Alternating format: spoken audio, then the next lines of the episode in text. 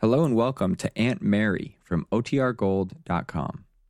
This episode will begin after a brief message from our sponsors. Look, Bumble knows you're exhausted by dating. All the must not take yourself too seriously and 6 1 since that matters. And what do I even say other than hey? well, that's why they're introducing an all new Bumble with exciting features to make compatibility easier, starting the chat better, and dating safer. They've changed, so you don't have to. Download the new Bumble now. If you're struggling to lose weight, you've probably heard about weight loss medications like Wegovy or Zepbound, and you might be wondering if they're right for you. Meet PlushCare, a leading telehealth provider with doctors who are there for you day and night to partner with you in your weight loss journey. If you qualify, they can safely prescribe you medication from the comfort of your own home.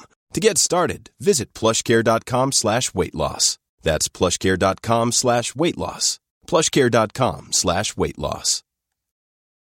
Families have a lot going on. Let Ollie help manage the mental load with new cognitive help supplements for everyone four and up, like delicious Lolly Focus Pops or Lolly Mellow Pops for kids. And for parents, try three new Brainy Chews to help you focus, chill out, or get energized. Find these cognitive health buddies for the whole fam at ollie.com. That's O L L Y.com. These statements have not been evaluated by the Food and Drug Administration. This product is not intended to diagnose, treat, cure, or prevent any disease. Now for our story. It had been an eventful evening at the Lane farmhouse. An evening which started out as a celebration, but ended, especially for Peggy Douglas and her fiancé Bill Meade, on a note of grave disappointment.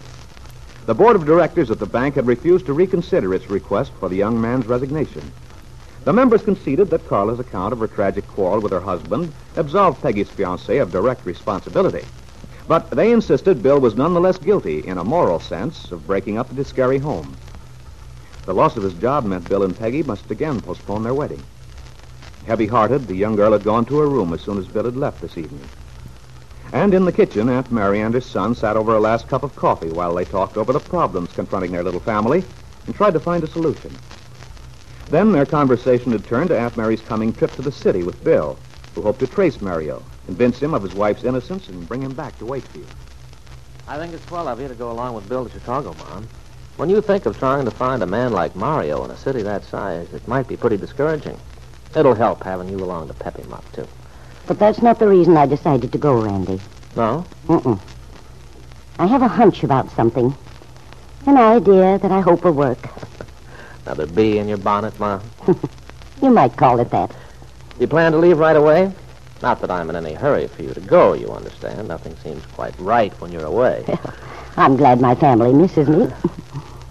In any case, I won't be able to go for two or three days, I'm afraid. Why not, Mom? I should think it would be better to leave right away and get it over with. Perhaps it would, Randy, but you see, there's something I'd like to clear up here in Wakefield first.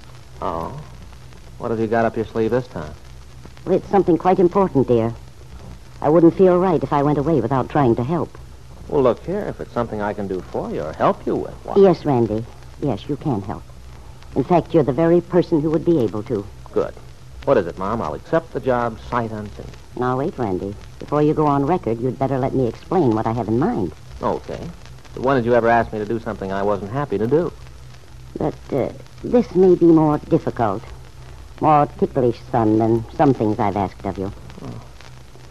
Besides, it's not exactly a request, dear. I'd like to talk it over with you first. Mrs. Lane, if you're deliberately trying to arouse my curiosity, you've succeeded. What is it? Well, Randy, it's a very serious matter. Uh-huh. I had a long talk with David Bowman about Kit several days ago. Kit? You mean you want to talk to me about her? Yes, yes, Randy, I do. Well, that's a surprise. I never thought that that was going to be the subject of this conversation. What gives? Well, dear, perhaps I'm mistaken, but it seemed to me, especially of late, that you have a very good insight into that girl's character and the basic reasons for her trouble. Oh, I don't know about that, Mom. I've thought about it quite a lot, yes. In the first place, I've done a bit of reading on the subject of psychiatry and all that. It all seems fairly reasonable to me. I mean that a person's emotional conflicts may become so, well, pressing that the whole outlook on life might be affected. That's true, Randy. But to put it bluntly, I'm inclined to feel no matter how unhappy she may be, she has it coming to her.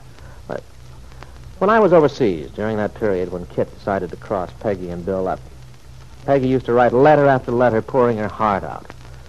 Believe me, I got a very clear picture of Kit and what was going on. Well, Randy, I know your loyalty to Peggy. That's one reason why, when I first realized the connection, I almost wish it hadn't dawned on me at all. Connection? What do you mean? The connection between you and Kit, Randy. The importance you have to her in her illness. Me? Yes, Randy. But good Lord, Mom, I've hardly seen the girl in years. Oh, I saw her a couple of times on the street and so forth, but aside from that, I haven't said two words to Kit Calvert in ages. That's what makes it all so strange. Well, then how can you say there's any connection between us? I started to tell you a while ago, Randy, about my visit with David. He'd been over there to Huntsville to the sanitarium. He had a long talk with Dr. Larrabee. Yeah? I think you understand the doctor's method. How he has these interviews with Kit and all. Well, I've got a rough idea of how a psychiatrist works. Well, it seems that during the course of their interviews, there's one particular period in Kit's life which has recurred over and over. A period when Kit was still a child. But, Mom, that's not surprising. I believe it usually works that way. No, but in Kit's case, it seems to be especially important, son. She was about eight or nine years old at the time. Her mother had already died, and Kit had been away to school. Then, a year or so later, Ben decided to bring her home, to Wakefield. And at that age, Randy, children change very rapidly. Consequently, Kit was like a stranger. And apparently the children treated her as one. They tormented her. All but one. There was one child, a boy, who took it upon himself to defend Kit.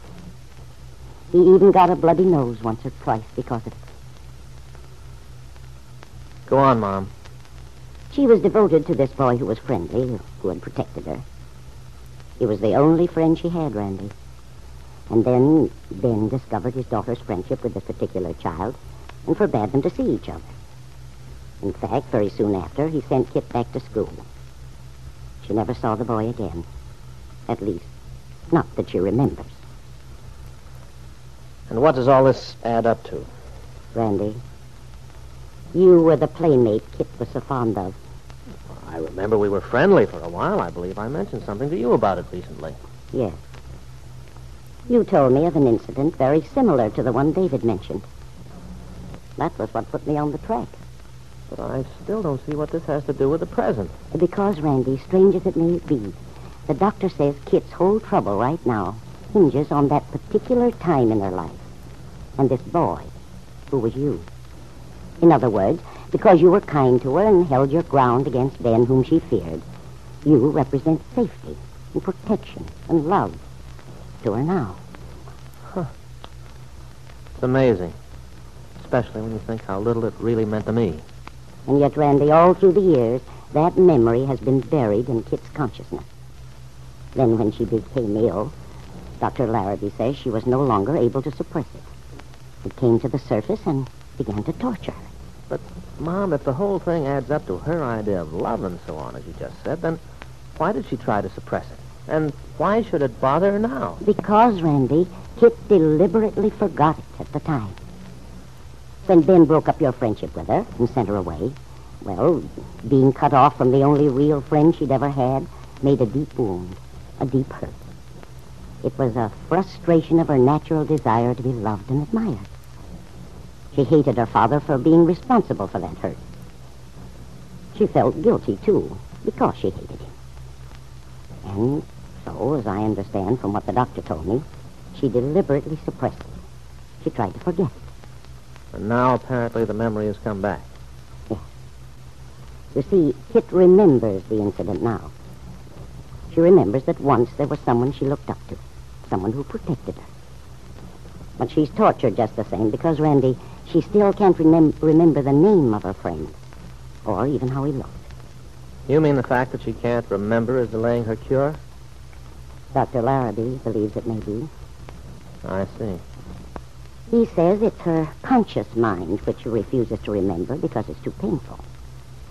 And once Kit did recall everything she's tried to forget and relive the experience, it might be the beginning of her recovery.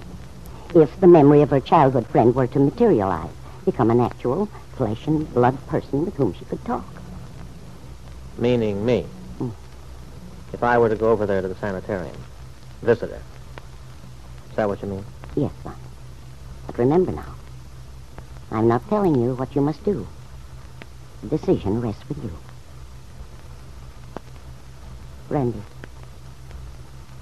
could you find it in your heart to forgive the mistakes Kit's made in the past in order to help her now? Mary Lane looked searchingly into her son's face, but it told her nothing of what he was thinking. Would Randy refuse on the basis of Kit's having cruelly hurt his cousin, Peggy? Or would his essentially compassionate nature overcome his resistance? Would he agree, go to the assistance of the young woman as he had done once so long ago?